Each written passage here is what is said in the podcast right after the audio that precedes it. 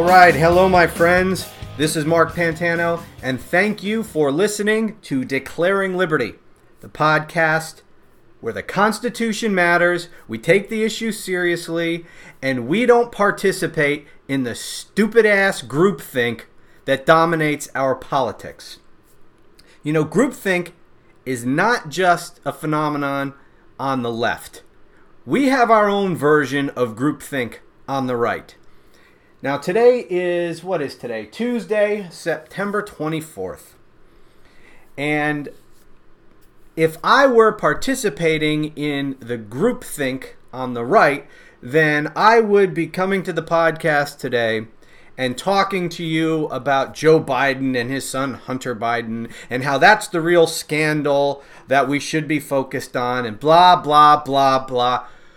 I don't care about any of it and I'm getting sick and tired of all of it, to be quite frank with you.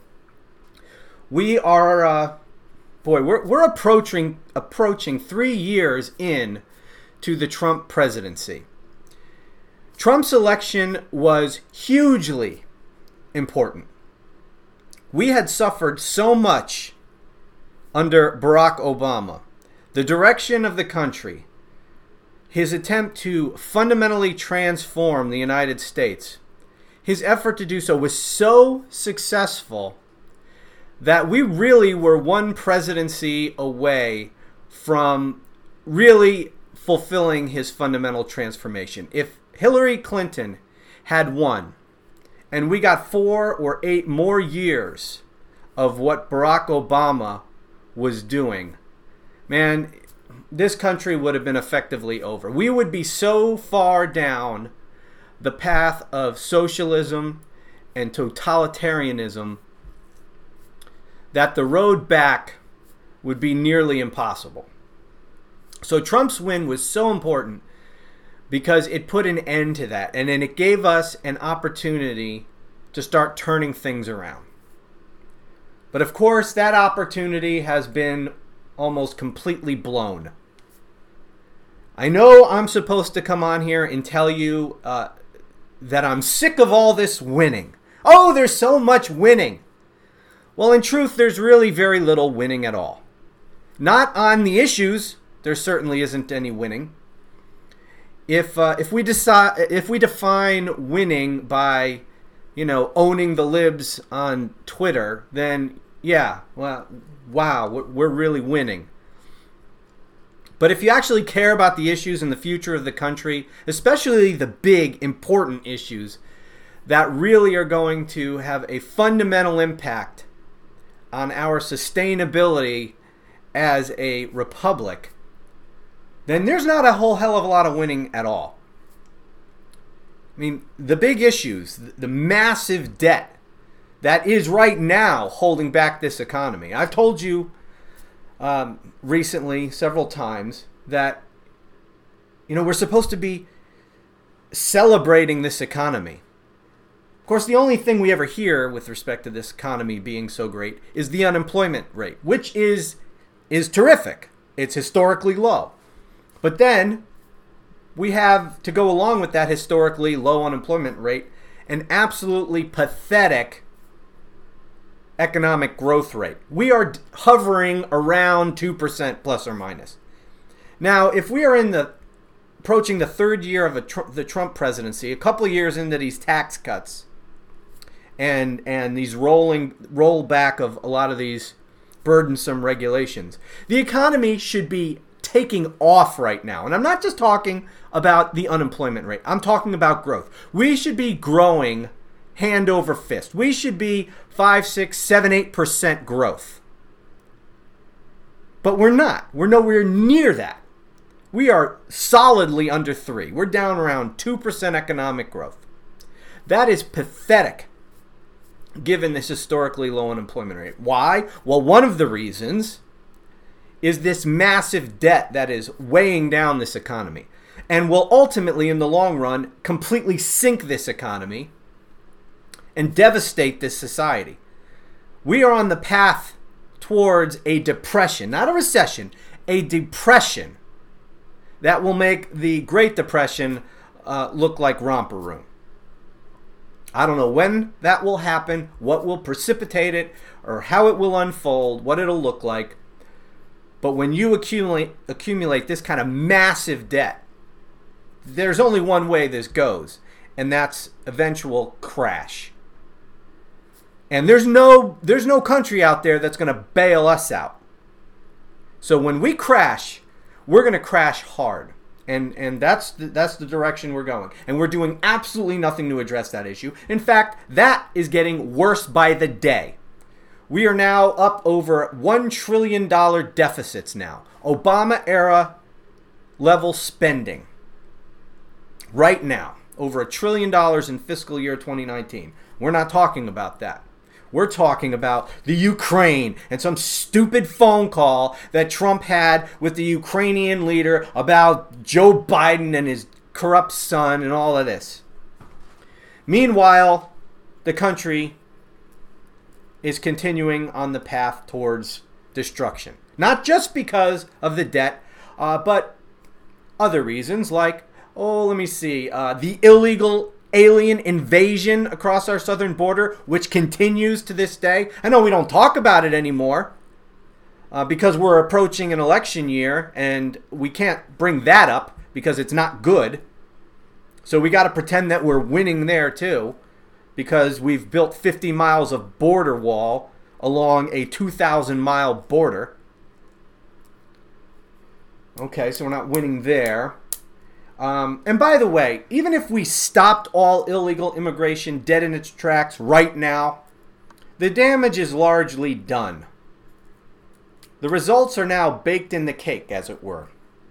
We have so many illegal aliens, so many tens of millions of them in this country right now, that they are going to fundamentally transform our politics in the next 10 years. One, they will be voting illegally in our elections. Two, they're eventually going to get amnesty and citizenship. Eventually. Because we're not going to deport these people. You know we're not going to deport these people. Trump's not deporting these people. He's deporting fewer people than Barack Obama did. So he's not serious about deporting anyone. So what's going to happen with these tens and tens of millions of illegal aliens? They're, they're eventually going to get amnesty and citizenship. But even before we get there, and even without considering that, think of all the tens of millions of American citizen children that those illegal aliens are having on American soil now. Because we won't end birthright citizenship for illegal alien children either. We are now a year removed from Trump's promise to do exactly that. It was a year ago that he said he was going to end this practice of giving birthright citizenship to the children of illegal aliens. Uh, where is that executive order? Why are we still waiting for that? You know why? Because he's he has no intention of doing that. None. If he did, he would have done it by now. Okay, this is not rocket science. I can write this executive order for the president in 10 minutes. Okay? Um, the fact that it hasn't been done is evidence that it's not going to be done. So we have all these tens of millions of illegal aliens having tens upon tens of millions of illegal alien children who are American citizens now. Now, if you are an American citizen child born to illegal alien parents, how do you think you're going to vote? Yeah, that's a, that's a no-brainer. You're voting for the Democrat Party. So places like Texas, Arizona, Georgia, Florida, North Carolina, these states that I keep telling you about over and over, how they're on the verge of turning blue, well, they're all gone. They, they will soon be gone. Oh, Mark, you're so pessimistic. Well, you know what? Sometimes the truth is pretty damn pessimistic and the outlook pretty damn bleak. That's what we're looking at. So even if Trump snapped his fingers and put a border wall up across the entire 2,000 mile border with Mexico and stopped all illegal immigration dead in its tracks today, uh, we're still screwed because we are going to lose all these states that I just mentioned. They're going to be a deep, dark blue within the next 10 years. And they're going to flip to the Democrats well before that. But within 10, 15 years, these states are going to be California in terms of their politics. They will be completely lost to the Republicans. You watch. You don't believe me? Fine. You know, I, at this point, I couldn't care less whether you believe me or not. And let me tell you about this podcast. I'm just going to tell you like it is. Period. I'm going to let the chips fall where, where they may. Um, I know a lot of you who are happen upon this podcast. You know, you are just Trump cultists, and uh, this is going to make you very, very angry. Well, I don't care. You know, sooner or later, Trump is not going to be in office anymore. Whether that is uh, in 2020, in January, after he was defeated for reelection and leaves, or whether it's uh, in January 2025 after he served out a second term, whatever. He's going to come and go. And we're going to be left with whatever we did or didn't do while he was president. And largely, this presidency is being defined by what it didn't do. We're not doing anything. Now, that's not all his fault. He can't pass laws, and we have a pathetic do nothing Congress, and we have had a pathetic do nothing Congress since he was elected, since he took office. We had two years with Republican control of both the House and the Senate and the White House. We should have been passing our agenda, period. We should have been ramming it through as fast as we could. We should have repealed Obamacare. We should have fully funded a border wall. We should have changed our immigration laws to make it easier to deal with illegal aliens and deport them quick. We should have done all of this. We should have tightened our voter ID laws. We should have passed laws reining in the social media and uh, tech giants that suppress freedom of speech, discriminate against American citizens based on their political views, and use their power to to uh, influence election outcomes. We should have done that. We didn't do any of it. What did we do? We passed a tax cut. Well, I'm glad we got the tax cut. But that's about it. What else did we do? Oh, we moved the embassy in Jerusalem. We didn't do a hell of a lot besides that. Nothing significant. Nothing that's going to fundamentally improve the trajectory that this country is currently on. Nothing.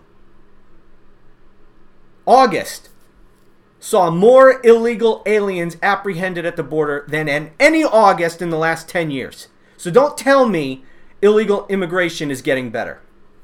It's not. And now this the the you know, I'm so sick of this political soap opera. I'm sick of it. We don't discuss issues anywhere, including on talk radio. And I'm I can't listen to any talk radio anymore. None. I can't listen. Well, whatever. I don't need to name any names. I can't listen to them. Maybe there's some local guys out there who are good that I'm not familiar with, but the big guys, I can't listen to a damn one of them. They're all the freaking same. They have completely sold out. The issues mean absolutely nothing to them. Just take the debt, for example. We just had a more than trillion dollar deficit in 2019. More than a trillion dollars. And not a freaking peep from these guys. Not a word. They were railing against Barack Obama his entire time in office for his massive deficit spending. We are spending just as much and not a peep. Not a peep. These people are a freaking joke. You, you hear them about illegal immigration? No, not really. And to the extent they talk about it at all, it's just how it's not Trump's fault. Oh, by the way, Trump did do something good here. It's come. Um, where's this article? Okay, came out yesterday. DHS vows end to catch and release next week. Homeland Security will finally. Now, this is from the Washington Times, by the way. Homeland Security will finally end catch and release of Central American immigrant families caught crossing the border illegally. Acting Secretary Kevin McAleenan announced on Monday, saying the department has finally gotten a handle on the migrant surge that has sowed chaos at the border over the last year. McAleenan said families that attempt to claim asylum will usually be sent to wait in Mexico while their cases proceed in U.S. immigration courts. Those who don't attempt to claim asylum will be quickly returned to their home countries. Well, it's about freaking time that we end this ridiculous catch and release policy. Um, and it's funny. For the last, oh, two and a half years, I have been urging the Trump administration to do a hell of a lot more than they've been doing to address illegal immigration. I have been trying to rally voters, listeners, people who read me on social media, on my website, and elsewhere, trying to rally them to put pressure on the administration to keep its campaign promises and to start deporting people and do all of these things that they could be doing, but that they are not.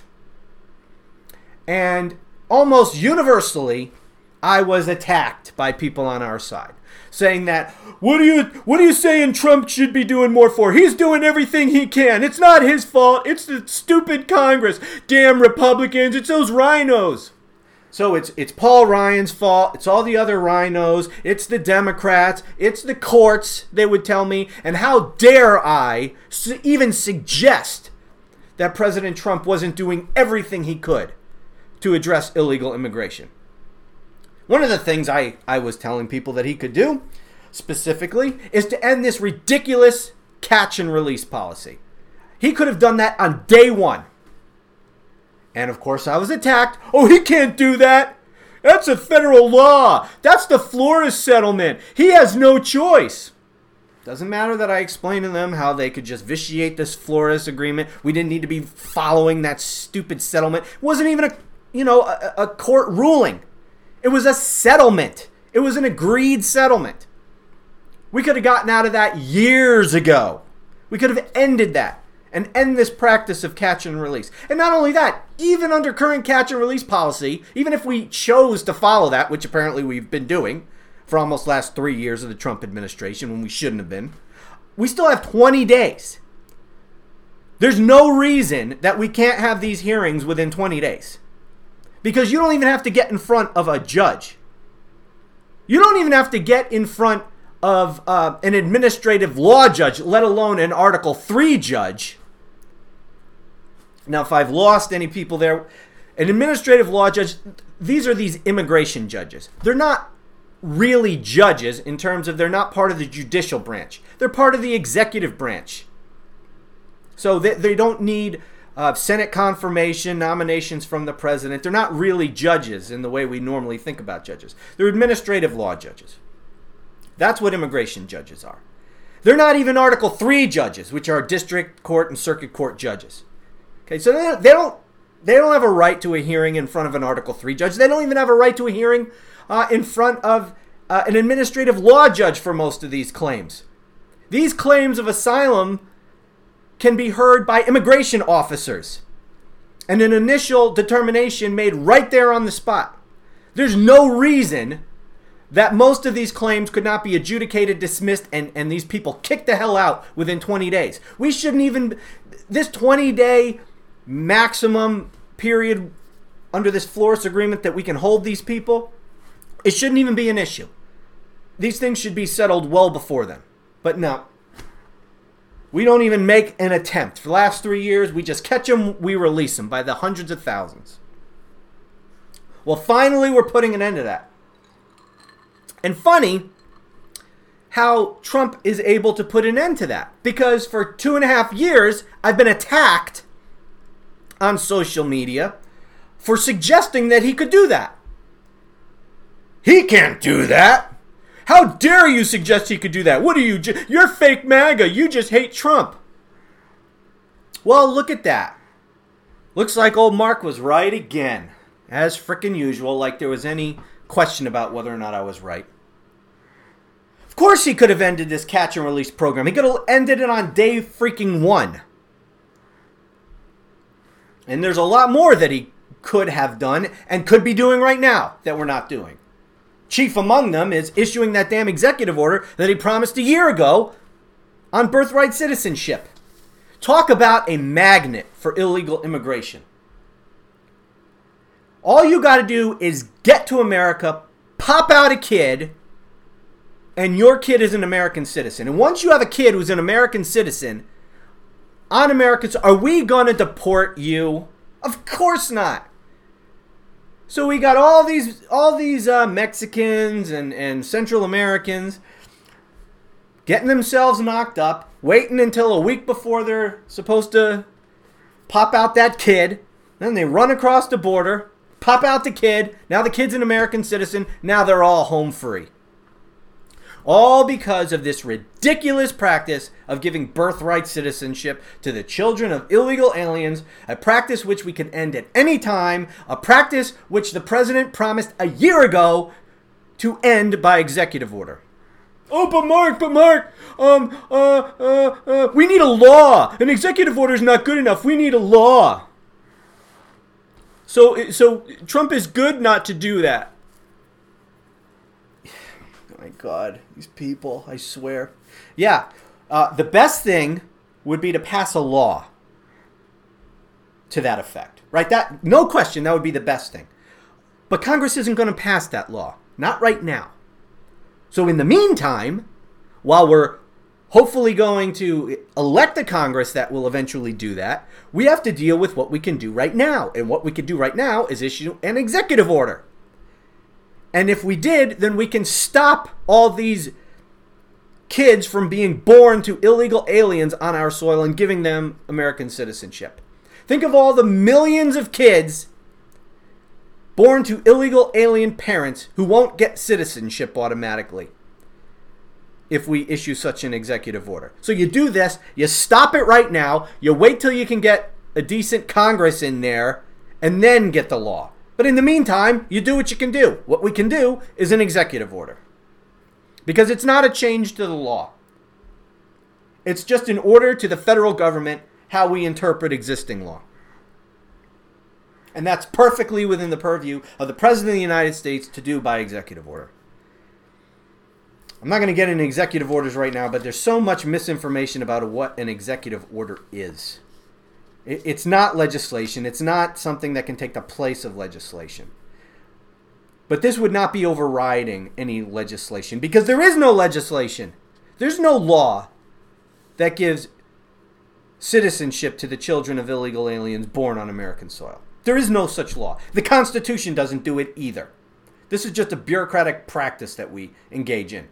And that is something that is perfectly fine to be ended by executive order. We don't do that.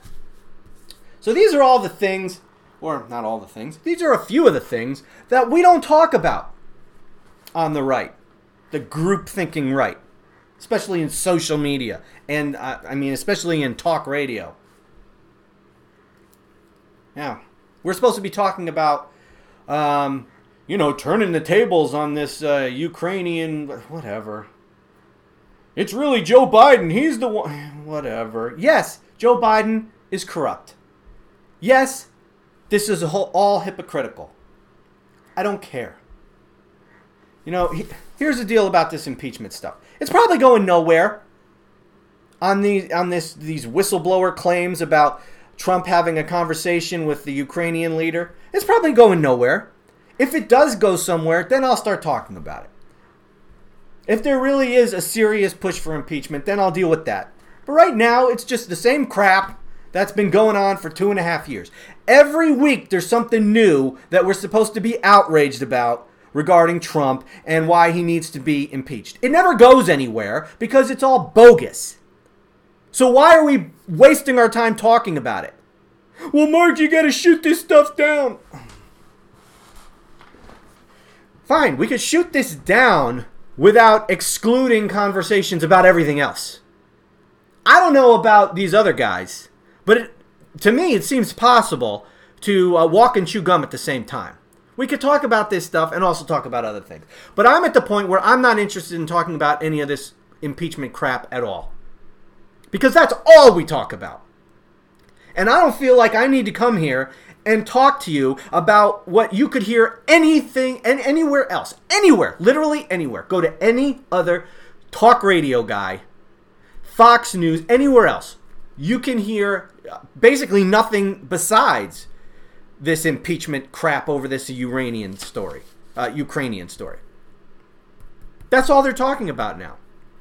And before then, it was something else. Before then, it was something else. But never is it anything important. It's always the political freaking soap opera, all the time. Meanwhile, we're losing the damn country, and nobody even notices.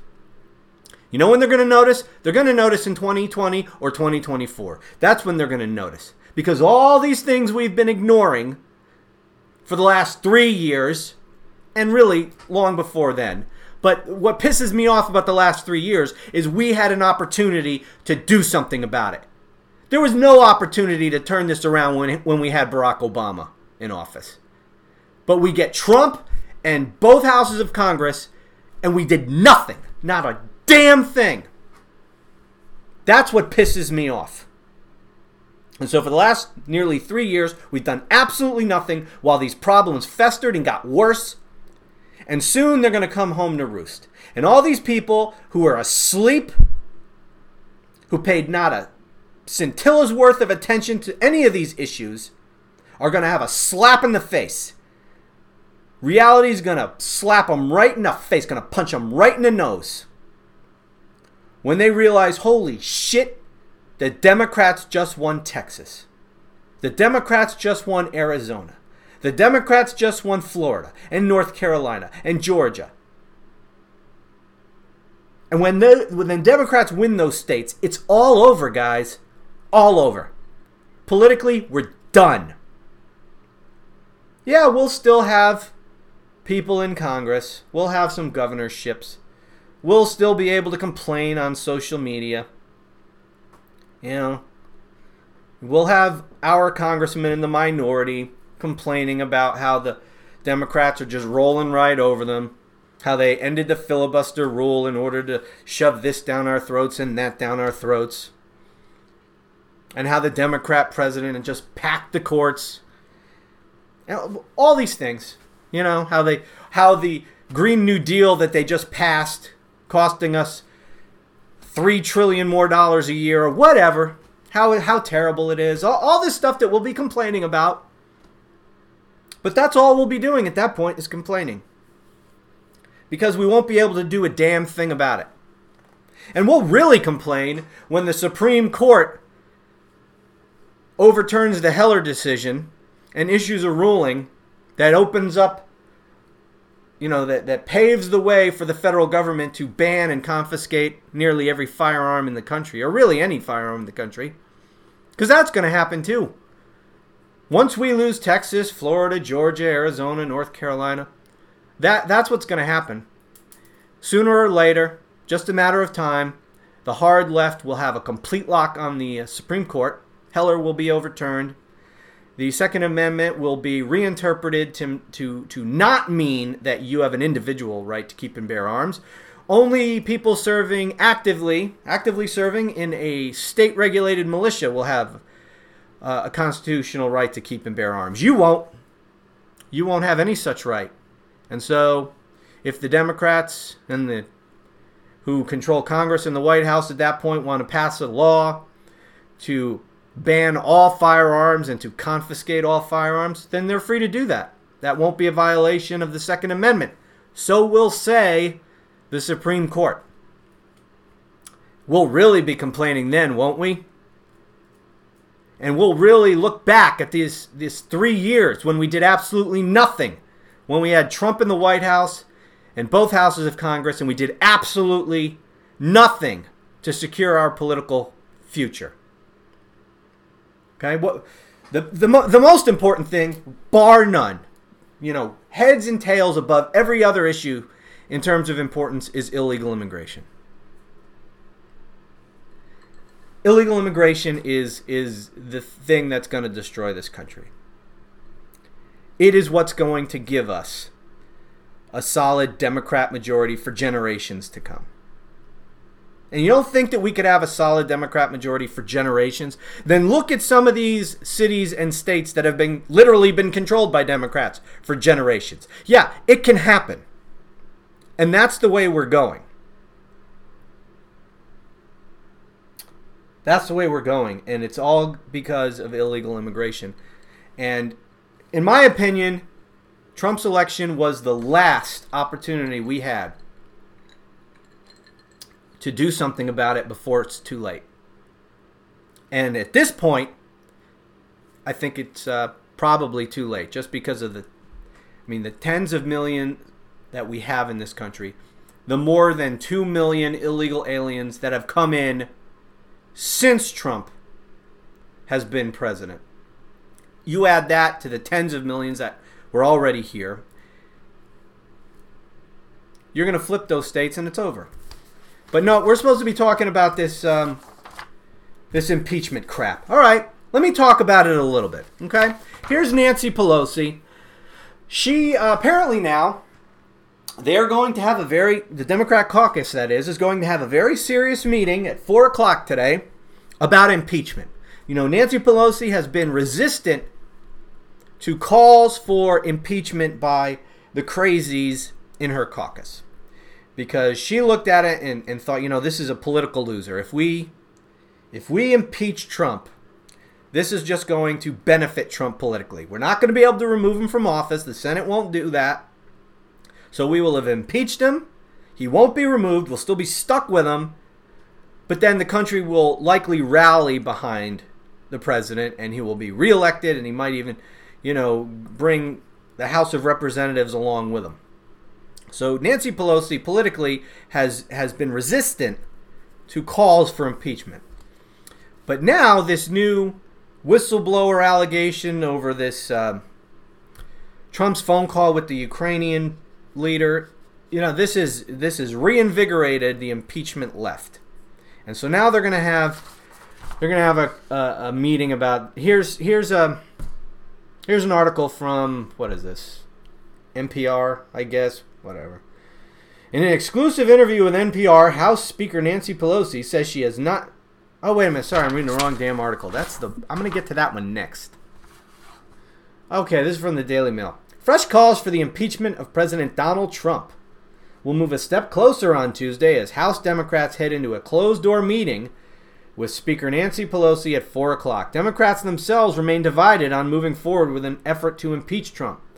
Pelosi has resisted calls for impeachment and is sticking with her position that Congress must not start formal proceedings unless the American public demands it. Trump has been defiant, openly acknowledging that during a July discussion with Ukraine President Volodymyr Zelensky, he raised the subject of whether former Vice President Joe Biden was at the root of any corruption. While he denies asking Zelensky to investigate the man who is now his angriest Democrat rival, he told reporters Monday at the United Nations that it would, quote, would probably, possibly have been okay if I did, but I didn't, he said. Blah, blah, blah. Okay. So they're getting more serious about impeachment, apparently. Now, whether this is a, a sustained serious effort at impeachment or whether this dies out after a couple days because they don't really have the goods on Trump, I don't know we'll wait and see. I, I don't have any inside information here about the substance of this telephone call. I, I know what you guys know, and right now it's not a whole lot. It's a, it's allegations, and that's it. Um, so this, this, like most of these other a, attempts at impeachment, it's probably going to go nowhere. But I will tell you this: this one has the possibility of being a little bit more of a serious threat. I mean, what were the other things? Oh, the emoluments clause. That was a joke. Russia. That was a joke. Um, obstruction of justice. Joke. The reason, first of all, the emoluments clause is just ridiculous on its face for anyone who knows anything about the Constitution. The emoluments clause will. Pff, not even remotely implicated in anything Trump did. So that's ridiculous. Now, Russia and obstruction, those stories were so convoluted the fact patterns so ridiculous that most people don't really have any idea what even happened. Now, in order to get the public behind impeachment, one, it has to sound really bad, and two, it needs to be relatively simple so the idiots that comprise most of the American public can follow what the hell the allegations even are. When it came to Russia and obstruction of justice, most people didn't even know what the hell the allegations even were. Okay, so that it was going to be very difficult to gin up impeachment over such ridiculous fact patterns. So those really weren't. But this, this is a lot more simple and easier to understand. At the heart of the allegation is this. Now, I don't know any, if any of it's true. Right? Um, to what extent that it, any of it's true? Putting aside the legality of it. All right. Let's just talk about whether or not any of it's true. Here's here's what the allegation sounds like. The facts may potentially bear out to be. Trump gets on the phone with the Ukrainian president. He tells him that uh, unless you investigate Joe Biden and his son Hunter, I'm not going to give you this foreign aid. Boom, that's it. Okay? Now, if that turns out to be true, that is a fact pattern that even morons can understand. And that doesn't sound very good. Now, putting the legality of it all aside, doesn't sound very good. If that's what in fact happened. Now, consider it this way. What if Barack Obama and I'm not saying that any of this of this stuff is true. I'm just talking about the hypothetical. And I'm telling you that it has the potential for being more serious with respect to impeachment than in any of, any of this other stuff. Imagine if Barack Obama got on the phone with a leader of a foreign country and said, Hey, I've got all this foreign aid that Congress passed, and it's supposed to be coming to you, but I'm not giving it to you unless you open up an investigation on my potential campaign opponent. This Mitt Romney guy looks like he might win the Republican nomination here in 2012, and I want you to investigate him because I need to I need to beat this guy. And unless you do, I'm not giving you any of this foreign aid money. Imagine if Obama did that. These talk radio guys who are telling you right now that this is no big deal, well, we really should be looking at Biden. Yeah, we should be looking at Biden, but Biden's a separate issue. I don't like this. Well, they did it too, crap.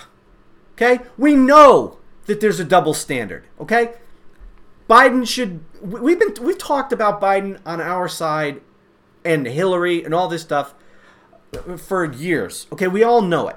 And and I get it, the politics of it, you know, the whataboutism, I get it. But I'm just talking to you about the seriousness of these charges. If Obama had done what I just described, we'd be up in arms demanding his impeachment.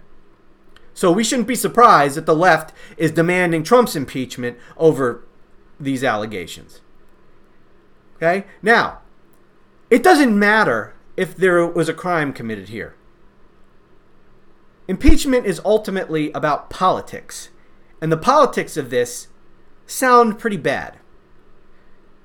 Threatening to withhold foreign aid that the Congress has appropriated, threatening to withhold that unless the foreign government digs up dirt or goes uh, starts an investigation of your potential political opponent. That's not good. It, politically, that's not good. And it's easy for the Democrats to explain to the American people, and it sounds bad whether it's illegal or not. Now, I don't know if how much, if any of that is true, where this will go, I don't know. I'm just telling you it has the potential um, to be a problem. Now, Here's the flip side of that. These Democrats have been screaming for Trump's impeachment since before Trump even was sworn into office. Every day for nearly three years, it's been impeach Trump, impeach Trump, impeach Trump. Trump is Hitler. Trump's a dictator. Trump, blah, blah. every day. And so I think a large segment of the American people have just tuned it all out. I mean, I don't even think they, many people probably care at all.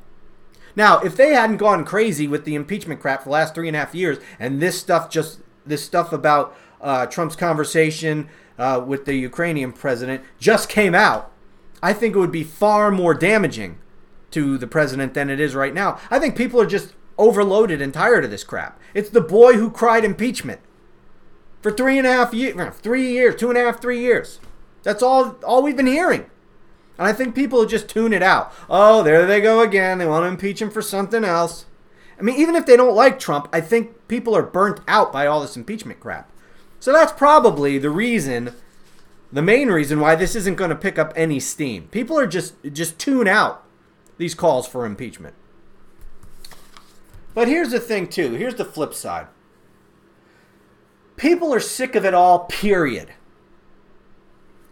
And while they might not want Trump impeached over any of this stuff that they're not even really paying attention to because it just sounds like background noise at this point. On the other hand, I think there's a real danger for Trump's reelection in that a lot of people are just sick and tired of this whole shit show. Because let's face it, while every single thing that the Democrats try against Trump is overblown and ridiculous, Trump usually has some fault somewhere in there. He usually, at the heart of it, is something Trump did or said that was stupid. Right? Now, most of the time, it doesn't rise anywhere close to the level of impeachment or all the, the things that the Democrats blow it up into being. But at the heart of it, it is Trump saying or doing something stupid. Okay, something that they claim was racist. Well, at the heart of some claim of Trump being racist is something stupid Trump said or tweeted. And like this I don't know what the ultimate facts about his conversation with Ukraine will turn out to be, whether anything illegal or, or even improper uh, is at the heart of any of this. But I'm telling you right now, uh, what Trump did was stupid. He shouldn't even been mentioning Joe Biden or Hunter Biden to the president of Ukraine. Even suggesting, even hinting. Okay, he, this is what we're being told. Well, it wasn't. It was not all that bad because the because Trump did not uh, condition granting the foreign aid on an investigation being conducted by Ukraine of, of Biden. Right? Okay, fine. He didn't he didn't tie the money to it. He didn't say I'm going to withhold this money unless you do this. Fine. He shouldn't even have brought Biden up. Even just hinting that a foreign government should investigate an American citizen, especially when that American citizen is your likely political opponent in 2020. That's just stupid especially after you've endured two and a half years of allegations that you colluded in a foreign government to try with a foreign government to try to rig an election. Now you're going to do something that looks like you're colluding with a foreign government in order to rig an election. Okay, whether or not you technically did anything wrong, uh, that's just stupid. So, like I'm saying, at the heart of most of these allegations about Trump that are largely overblown. At the heart of them is something stupid that Trump did or said. And I think the American people are just sick of this shit show. Whether it's overblown or not, they see that, yeah, Democrats go crazy, they overblow it, but yeah, Trump is doing and saying stupid shit, and we're just sick of it. That is a serious problem for Trump in 2020. He's got other problems. Namely, the fact that he did not win big in 2016, contrary to popular opinion. And I've told you this over and over and over and over again. Trump did not win a landslide. His electoral college victory was much bigger than the closeness of the race really was. Okay? Because of the way the electoral college works and you win a state by even one vote and you get all of that state's electoral votes. So it made basically what happened is trump ran the table. The, the democrats start out with a huge advantage in the electoral college. And the only way as we sit here in 2019 for any republican to win the presidency through the electoral college which is obviously the only way you can win is to basically run the table because the Democrats start out with such an advantage. You must basically sweep all the battleground states. If you lose more than like two of them, you're done. Trump ran the table, and he won basically all of them. And the reason is because Hillary was a horrible candidate. The, the two main reasons were because Hillary is a horrible candidate, and the news media told us for two months leading up to the election that Trump was going to lose no matter what. So a lot of people stayed home. And if Trump didn't win three states that he won by less than 1% of the vote, he would not be president Pennsylvania, Michigan, Wisconsin. He won those by the skin of his teeth. And if he didn't, Hillary would have won. So that's a problem just starting out because the Democrats are not going to have that problem this time around. Now, they may have a lousy candidate. I don't know. We'll see. Likely they will have a lousy candidate because of all of them in the race right now are lousy candidates. What they won't have as a problem is low motivation. The Democrat base is going to turn out no matter what, just because of Trump hatred. And it doesn't matter what the polls tell them either. They're not going to make that mistake again. Even if all the polls say that Trump is going to lose in a landslide no matter what, Democrats are still coming out to vote. They've been down that road before and they got burned. They're not going to get burned again. They're coming out to vote. Increased turnout alone could cost Trump the election. But on top of that, you've got the possibility of people who are just sick of this shit show and saying just the hell with it. I don't like the Democrats, but I'm just I'm just sick of this ridiculousness that's happened. I mean, for two and a half years, it's nothing but a circus. It's an endless parade of stupid Trump tweets and calls for impeachment, and I just I don't I, I check out. I don't I want nothing to do with it. I'm staying home. I don't care who wins. I wipe my hands of all of it. That that I'm telling you. That's going to be the rationale of a lot of people. I don't know how many. I'm just telling you it's a problem you got to be concerned with. Beyond that, there's a problem with issues. Okay? There are a lot of people who voted for Trump because of illegal immigration alone. It was his main issue. And if you want to say that it wasn't his main issue um, because you're just you know you're a Trump groupie and you're just covering for his failures on this issues uh, this issue you're lying to yourself Far and away, it was his number one issue. And if he didn't run on that issue, he wouldn't have been elected president. A lot of people voted for him just because of that issue. And let's face it, on that issue, he's been a disaster. Oh, I know that now we're starting to do things just now, like we're finally ending catch and release. After two and a half years, he could have done this on day one, but now after two and a half years, we're just starting to get to, to get rid of the catch and release. And by the way, I'll believe that when I freaking see it. I don't believe it. I hope it's true. And I I'm open to the possibility that it's true. But here's what I also think. I wouldn't be surprised at all if I'm coming back here on this podcast in a month from now telling you how, yeah, we never really ended the catch and release program. There'll be stories out about how, eh, yeah, we're, we're still doing catch and release. Turns out that that claim that we were ending it, yeah, not really so true. I wouldn't be surprised if, if that's the case. But beyond that, no executive order on birthright citizenship, um, no real effort at building the wall. Again, oh yeah, I know. We're building it now. There's going to be 50 miles up pretty soon. The Secure Fence Act was passed in 2016. The law has been in place to build this wall, not 2016, 2006. The law has been in place to build this wall for over a decade. What we haven't had is the funding. The second we secured any funding, we should have been building this wall.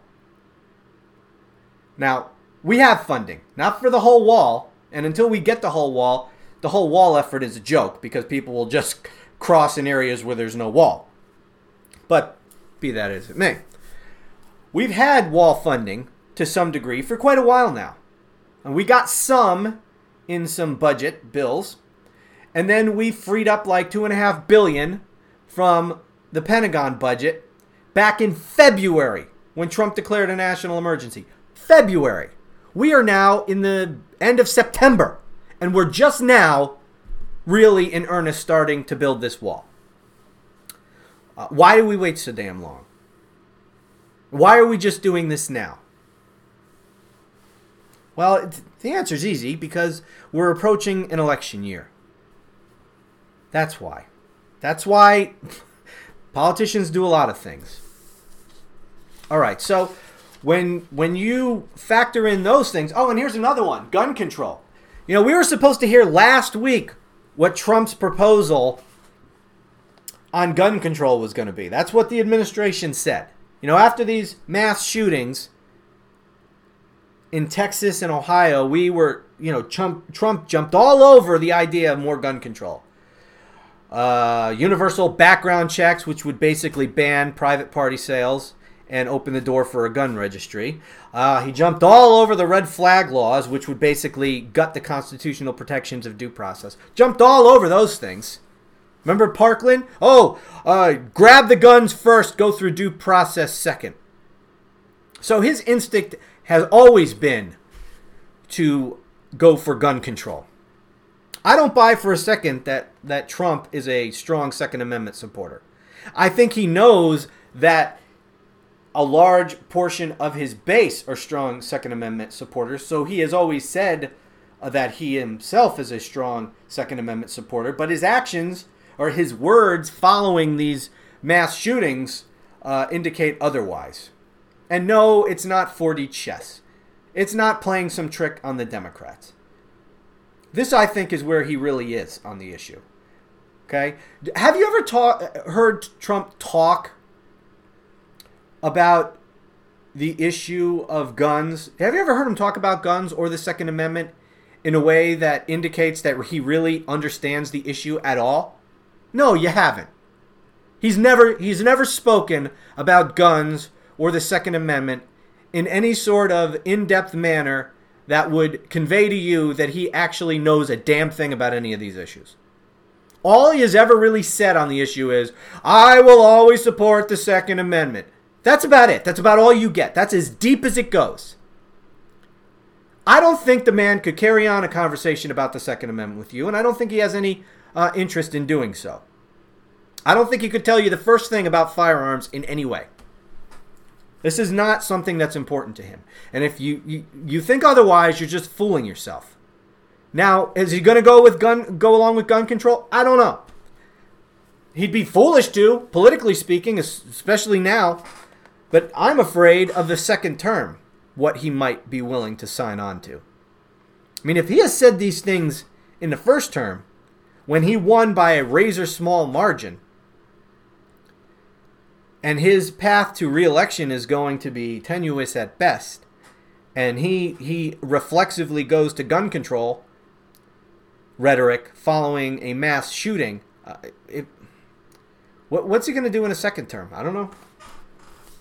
But, uh, you know, he was at the UN the other day and he was talking to the New Zealand Prime Minister, and according to her, she, uh, quote, sensed an interest from Trump in the idea of gun buybacks. Because, you know, New Zealand, in, in the wake of a mass shooting out there, instituted a gun ban and a gun buyback program, which is a euphemism for gun confiscation. You know, you, you are forced by law to turn over your gun, and when you do, they'll give you a little bit of money. And so that allows them to call it a gun buyback program, as if they got their guns from the government in the first place. Well, whatever. Um, yeah, so gun, gun gun buyback is just gun confiscation, and according to this Prime Minister Jacinda Ardern, uh, Trump apparently uh, was interested, had was apparent open, interested. I don't know. I don't know what he said. Doesn't really say.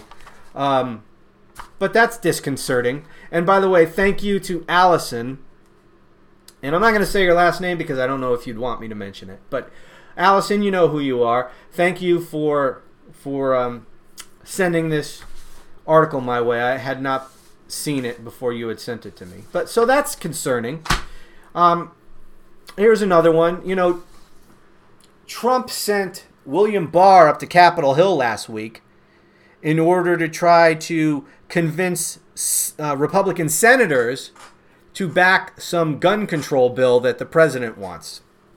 Now, he hasn't come out publicly and said he wants it, but clearly he wants it if he's sending his attorney general up to Capitol Hill to lobby in favor of it. And basically, uh, I explained to you last time on the podcast, it is the Toomey Manchin bill.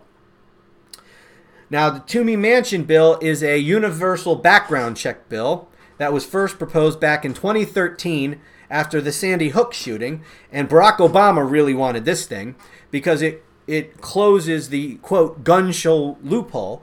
Uh, what it essentially does is bans all private party sales. So if you want to ban, uh, sell or just pass along your rifle or whatever other firearm to your son, to your friend, whatever, yeah, that that'll be illegal. You'll be a felon, and you could be arrested and, and sent to prison if you try to do that. So that's what would that's what the bill would do, and also it would obviously pave the way for a federal gun registration of all firearm owners and all their firearms. Because the only way to effectively implement a universal background check bill is by having a federal database, a federal registration process in which every gun owner in America is registered with the federal government and every single firearm that you own is registered with the federal government. It's the only way to implement it. Because we have to know who owns the guns and exactly what guns are owned by whom in order to implement this law. It's the only way to do it. So apparently, Trump is all in favor um, of that. Now, I don't expect this to go anywhere because, according to several stories that I re- uh, have read, um, there was not much support among Republican senators for this bill. And I don't think Trump's going to stick his neck out politically if uh, he doesn't have the votes for it. But it should concern you greatly just the fact that he is behind this bill. And again, what does this mean for a second term? We don't know what the makeup of Congress is going to be in a second term. Uh, but if Trump is president, and of course a Democrat would, you know, be even worse. But we don't know what Trump would be willing to sign. Hell, he's he's already um, banned bump stocks by effectively executive order, completely in violation of the Constitution. But I know we're not we're not supposed to care about that. Why? Well, because who owns a bump stock? Anyone? Nobody. Nobody owns bump stocks, so we don't really care about that. And I guess we don't care about the Constitution either. Because the only way to legally ban something like that is to pass a law through Congress. Ah, pfft. Constitution, schmonstitution. Trump don't need no stinking constitution. He just did it by executive order. You know, Barack Obama had considered banning bump stocks by executive order, but he didn't. You know why? Because he determined that it was unconstitutional and he had no authority to do it. This from a man who didn't mind violating the Constitution in myriad other ways. He thought this was a bridge too far. Not even Barack Obama would ban bump stocks by executive order. But Trump did. But we're supposed to believe that he's a strong Second Amendment supporter and he's really into preserving and protecting and defending the Constitution of the United States. Have you ever heard him talk at length about the Constitution of the United States in any in depth kind of a way? No, you haven't. No, you, you, you certainly haven't. Um, and I don't think that if you live to be 5,000 years old that you ever will. I don't think he's capable of it. I don't think he cares. I don't think he knows the first thing about the Constitution of the United States, and uh, nor does he care to. But I'm supposed to be very excited about all this winning because he, you know, slapped somebody on Twitter.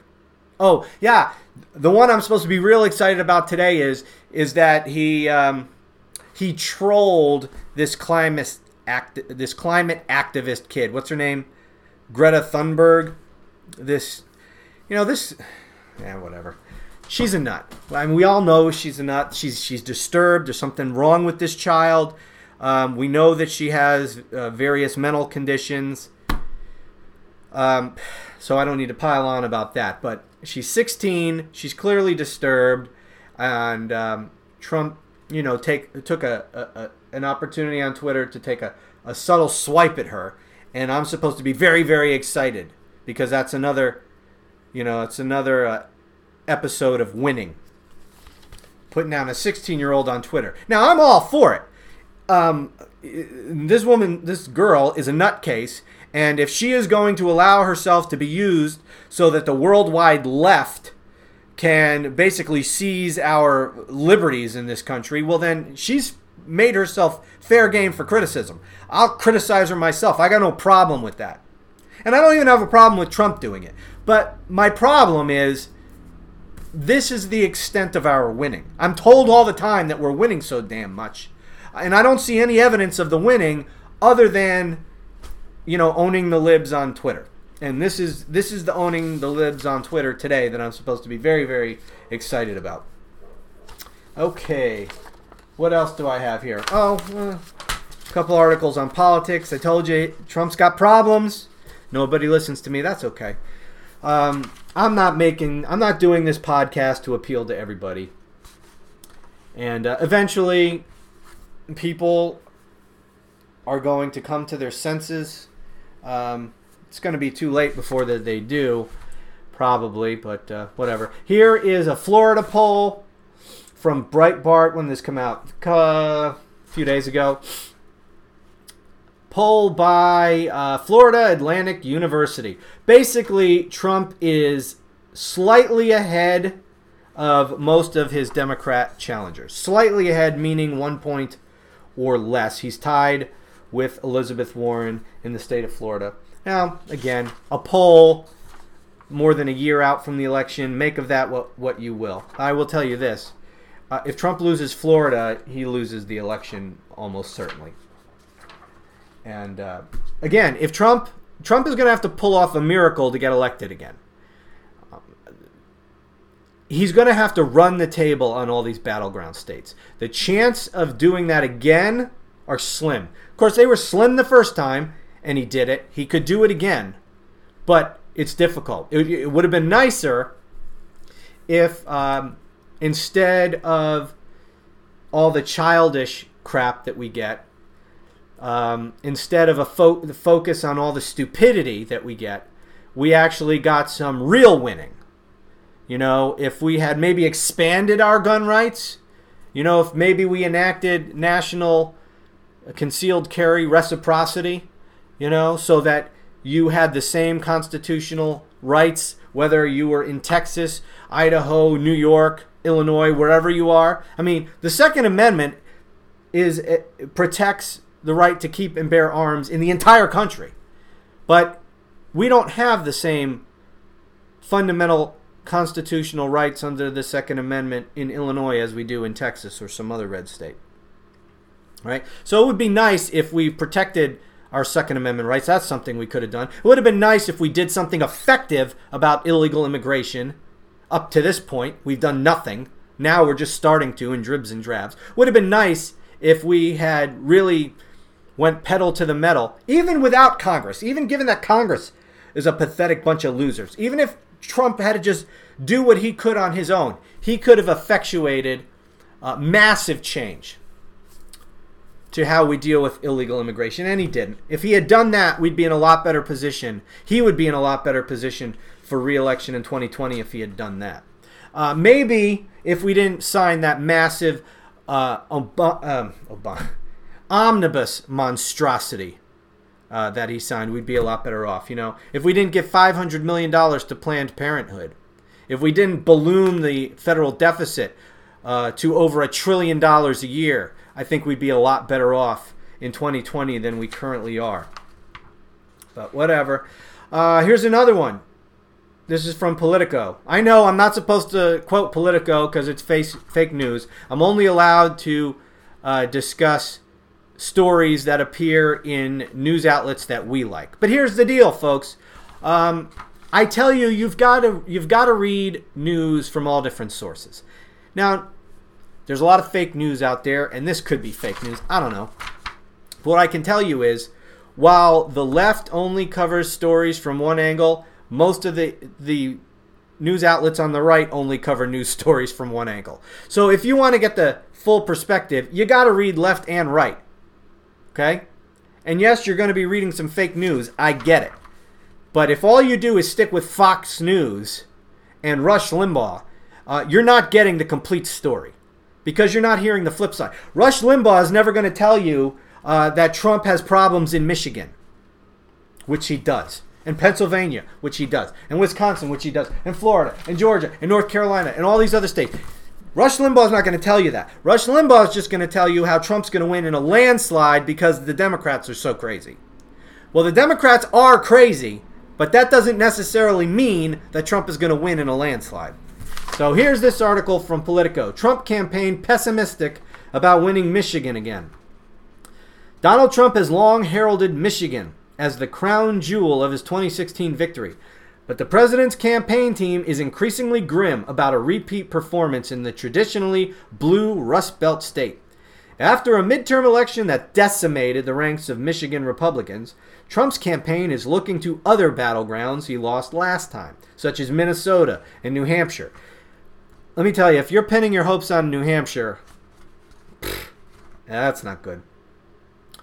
Uh, this assessment illustrates how Trump's support in the Rust Belt states that propelled him to the presidency has softened, jeopardizing his prospects for a second term. While they say it's too early to write off Michigan, Trump aides say the campaign still intends to pump resources into the state. A range of public polling has shown Trump in poor shape in the state. It'll be tough, said Greg uh, McNeilly, a veteran GOP strategist in Michigan. Though the president overcame odds in 2016, winning the state by 10,000 votes, or less than 1%, McNeilly expects Democrat turnout to be much stronger in 2020. Trump is the underdog. All right, so you got a veteran G- GOP strategist in Michigan warning that Trump is should now be considered the political underdog underdog to win that state. Uh, Rush Limbaugh telling you that? Of course, Rush Limbaugh's not telling you that. Um, we're going to win in a landslide, right? Landslide. Well, you're not going to win in a landslide if you don't win Michigan. Uh, in fact, the chances of you winning, period, without Michigan are are slim. But that's where we're at. Uh, and again, it's because the reasons I've been telling you right there in this story. It tells you what I've been telling you for months now. Trump won that state by less than 1%, largely due to the pathetic nature of the Hillary Clinton campaign, the low uh, enthusiasm for that pathetic loser, and the media convincing the entire country that Trump was going to lose in a landslide no matter what. So there was depressed Democrat turnout. That's not going to be the case this time. And even if Trump wins every single vote that he won in 2016, and that's all. If he just gets the exact same vote total, he's going to lose Michigan. He's going to lose Pennsylvania and he's going to lose Wisconsin. Because he won each of those by less than 1%. And Democrat, increased Democrat enthusiasm alone, with nothing else, will be enough to make up the difference this time. So even if Trump doesn't lose a single vote, wins every vote he won last time, he will still lose in 2020. He has to expand his base. I ask you, what has he done effectively to expand his base? All you really can point to me to is the economy. That's all you can point out to me. Now, that is important. That is good, but that's all you can show me. L- literally, I ask people this all the time, and the economy is the only thing anyone can ever say to me. And I told you, the economy is soft. And there are indications that in 2020 we might be in recession, or at least headed towards recession. Now, that could be all wrong. Economy can turn around, but the economy, in terms of growth, is extremely flat right now. When you're under 3% growth with a with an historically low unemployment rate, you you have an economy that has problems. There are problems in this economy. There's no other way to explain a pathetic 2% growth rate with historically low unemployment. There are problems. And there are indications that, especially in these Rust Belt states that Trump needs, that got him elected last time, there are problems in those economies in those states. There are warning signs. I don't know what we're going to be, what these states are going to look like in 2020, what the national economy is going to look like in 2020, but that's going to have a huge impact, especially when really, in terms of achievements, that is all that Trump is running on. If, if the economy turns south, what is his argument for reelection? The Democrats are crazy? Well, yeah, that's compelling to some people. Is it going to be enough to put him back into the White House? I don't know. I tell you one thing, it would be a hell of a lot better if he was running on a, a substantive list of accomplishments especially if the economy turns sour in 2020. Sure, it'd be nice if there were a bunch of other serious accomplishments that Trump could point to. as uh, as as reasons why he should be reelected. But I mean, I'm sure he's going to tell us how he's cracked down on illegal immigration, but rhetoric like that is going to ring hollow because we all know it's bullshit. Illegal immigration has gotten much, much worse since Trump took office. So, yeah, that's why he's frantically now trying to build the border wall so that he can run on that. Look, I built 200 miles of border wall. Yeah, that, that he can he'll he'll be able to point to that if that's what happens.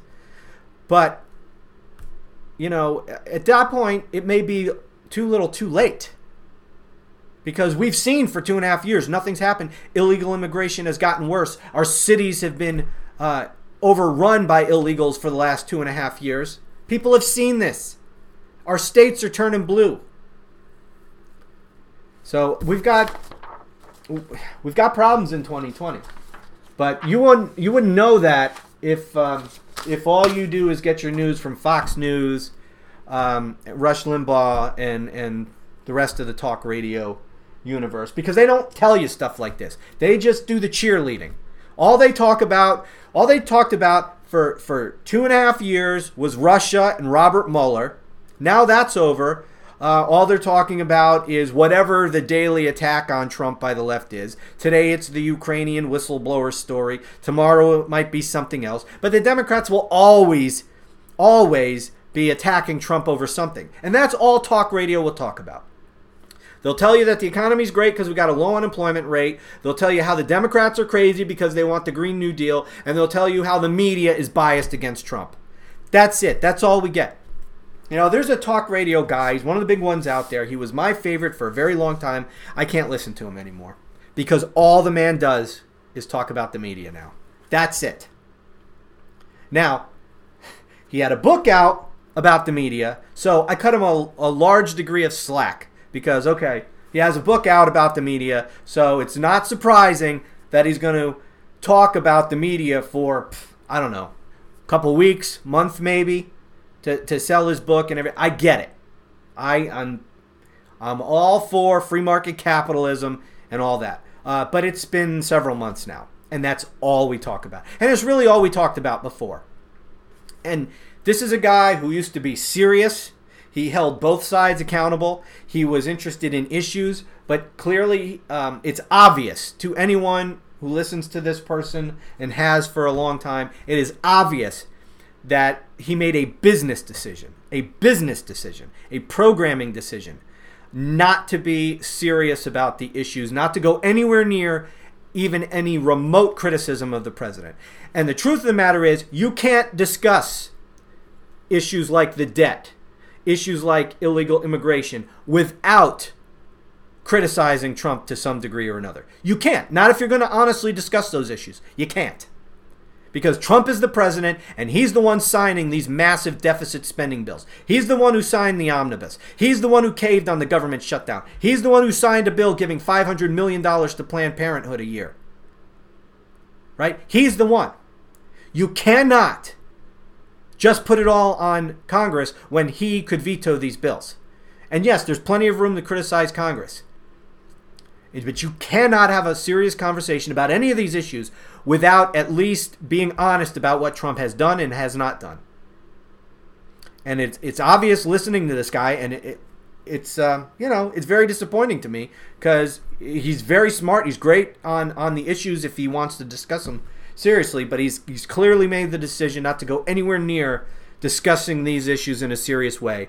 And the reason is is obvious. And I, I know it. I've experienced it firsthand in my little my little area of the world um, in terms of the you know my podcast and the writings I do on my website and social media and elsewhere. If you get anywhere near criticizing Trump, you get attacked. People don't listen. People don't follow you. Um, but here's the deal I don't have tens of millions of listeners. I don't have millions of dollars to lose by pissing off people. Um, and I can't be fake. And if I have to, if I have to build an audience by being fake, then um, then this isn't going to work. And I'm just not going to do it. And um, I'll just I'll just I'll just give up on it. I don't need to do this. Um, right now, this is self-financed largely. Um, there are there are people who are helping, who are uh, subscribing on my various platforms, um, and helping contribute financially to um, putting out this content. And I appreciate everyone who is doing that, and it means a lot.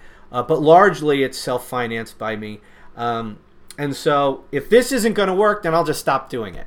Uh, I don't want to build something up if I have to do it by being fake and phony. And so I'm going to give this a period of time to see if it works. But I, I know, I mean, I've lost thousands upon thousands. I don't know how many, but it's many, many thousands, probably tens of thousands of followers on my various social media platforms. And it's not like I had millions of followers to begin with. Um, and I've lost tens of thousands. And I know I've lost listeners to this podcast. Um, you know, when I just come on on the podcast and just rail against Democrats and make fun of them and and whatnot, uh, that has a much broader appeal to a much larger audience. I'm sure most of you who are listening, who um, agree with me on my assessments of the Trump administration, also approve of me when I attack Democrats, right? So that's not going to put you off. But for those who don't want to hear any criticism of Trump, they will just turn me out. Even though they will agree with me on a lot of the other stuff, they'll just not listen because they cannot tolerate any Trump criticism. And, and the reason is because we no longer are a serious movement.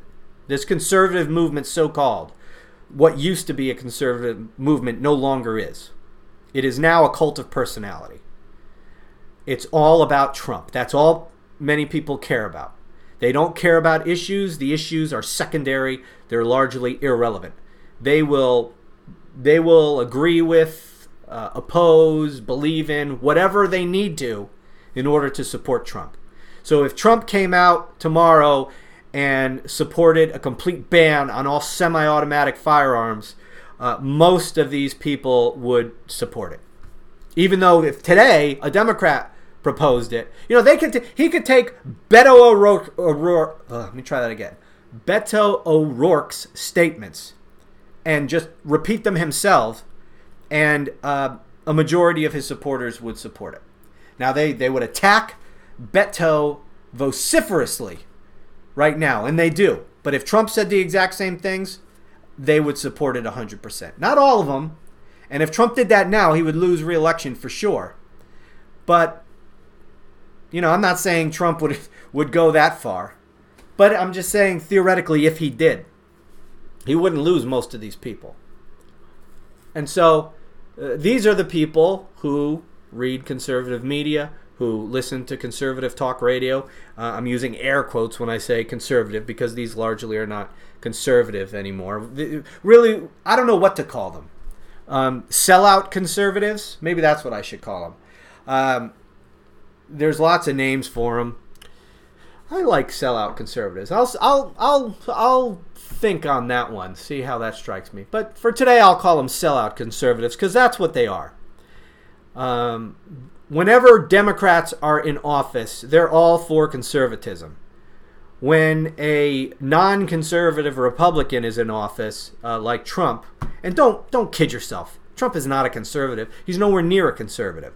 He he does some conservative things. He says some conservative things, but he's not a conservative. There's no set of conservative principles underlying anything that he does. There's no predicting what he will say or do on any given issue because there's no set of principles that informs his decision making. You know, uh, you want to know where he's going to come out. You're probably best to just see whatever it is that Ivanka and Jared want because that's where he largely comes out on these issues. Uh, that and his pollsters. But I mean, you've you've never heard him talk about any of these principles. You know, listen to a Trump campaign speech, and I and I don't get this. I'll be honest with you, I don't get it. People on our side love these Trump campaign rallies. Uh, to me, I'm embarrassed by them. I don't get it. It's just an hour and a half, two hours, feels like 15 hours of Trump reading off the teleprompter a line or two. And they're not even like good lines. They're, you know, and we will support our Second Amendment. And then he'll stop and then he'll ad lib. Gotta support the Second Amendment. So important. So important. Democrats want to take your Second Amendment. We gotta support it. Gotta support the Second Amendment. Then he'll go back to reading the, the teleprompter. The Second Amendment is important to our liberties. Liberties are so important. So important. That's what you get for about 15 hours. And then he'll, you know, he'll weave in his attacks on some Democrats and, you know, irrelevant people like AOC and all these losers. Um, but that's it. it. It's like three hours of that. Um, I don't. I don't get the allure. I don't get what. Uh, yes, some of the stuff is funny. I do. I do understand that. But I, I'm not. I don't want a stand-up comedian for president. Now, if he is both good on the substance and the policy and he's a stand up comedian, uh, yeah, I'll take that. That certainly makes it more interesting. So I'm not opposed to the jokes. But I'm not getting the policy. I'm getting, you know, stupid little canned applause lines uh, that he's been repeating for really like two years now. Uh, I mean, a, a, Trump campaign rally, you listen to a Trump campaign rally today, it's the same as a Trump campaign rally a year and a half ago. The only difference is who he attacks.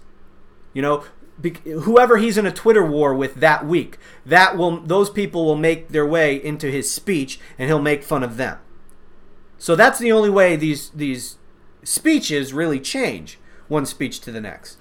Uh, but everything else is basically the same damn speech for the last three years.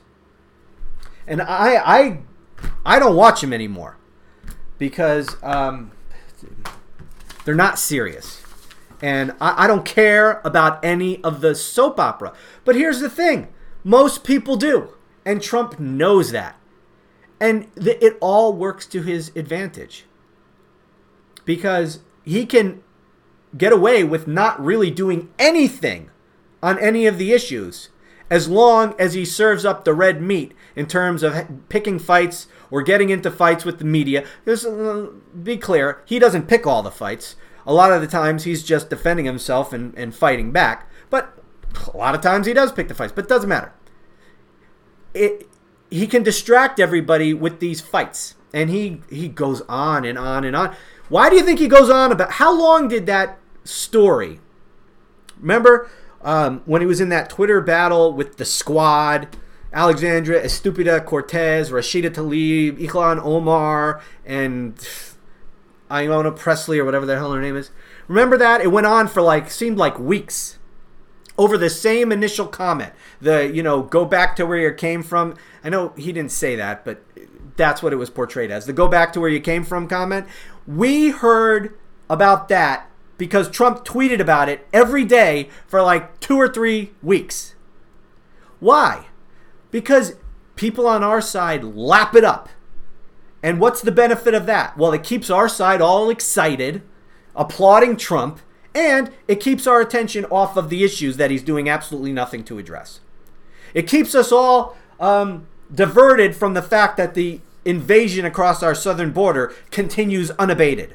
It keeps us all from noticing that we have a more than trillion dollar federal deficit this year.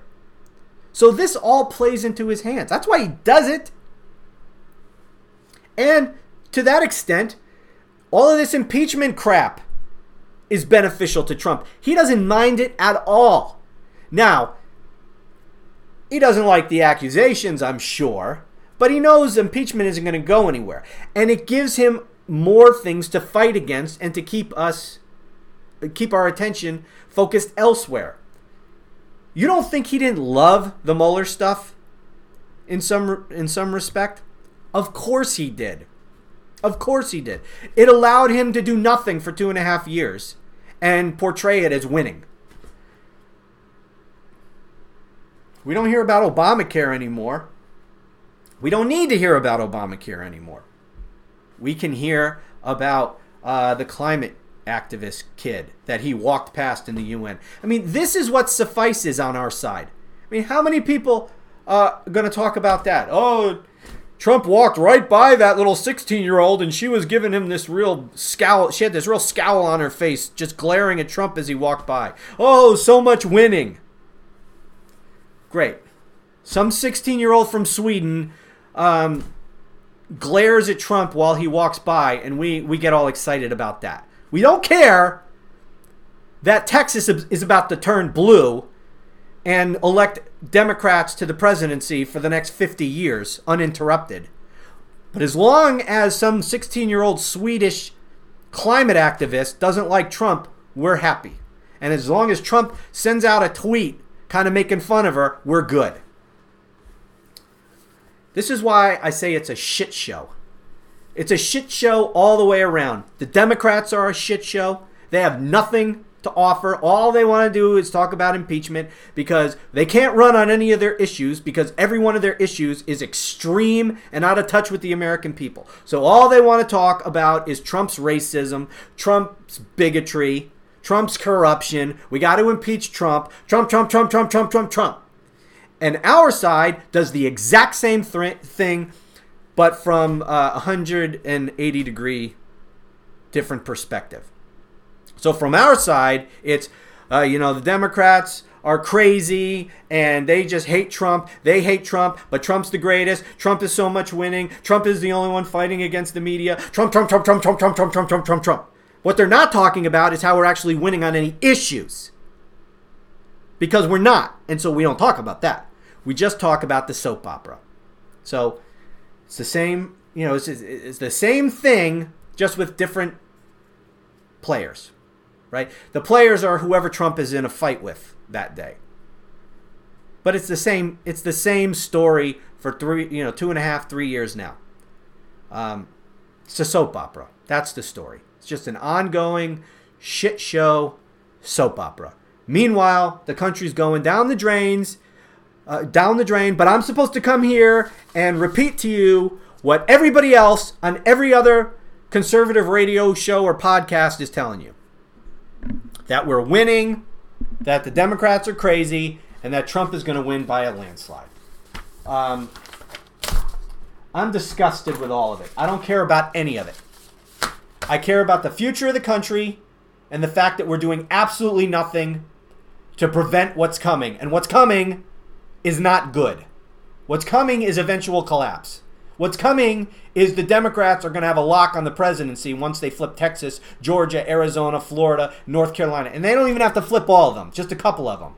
And because let me tell you, we don't have Michigan, Wisconsin, and Pennsylvania solidly on our side. In fact, I would be shocked if we win any of those in 2020, to be honest with you. The one that I think we're most likely to win is Wisconsin. I think Michigan, and Pennsylvania are probably gone. But whatever, we'll see. It's a long way off. But what I do know that between now and then, the shit show will continue.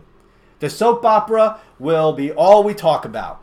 You know, next week it'll probably be something else we need to impeach Trump for, but we're not going to be impeach Trump for. Look, we're not going to impeach Trump. We're not. He's not going to be impeached. But we're just going to keep talking about it incessantly. Meanwhile, we do nothing. So, um, it sickens me. I'm done. Hope you all have an enjoyable rest of your day. I don't know when I'm going to do the podcast again. Maybe tomorrow. Maybe not till next week. I don't know. Um, when I have enough things I feel like talking about. Right now, I don't really feel like talking about much for a while because I'm just so damn disgusted. So that's it. I'm out of here. Hope you all do well. Thank you for listening to me. I appreciate it. And remember, continue to fight the left and people on our own side who aren't serious because our freedom depends on it.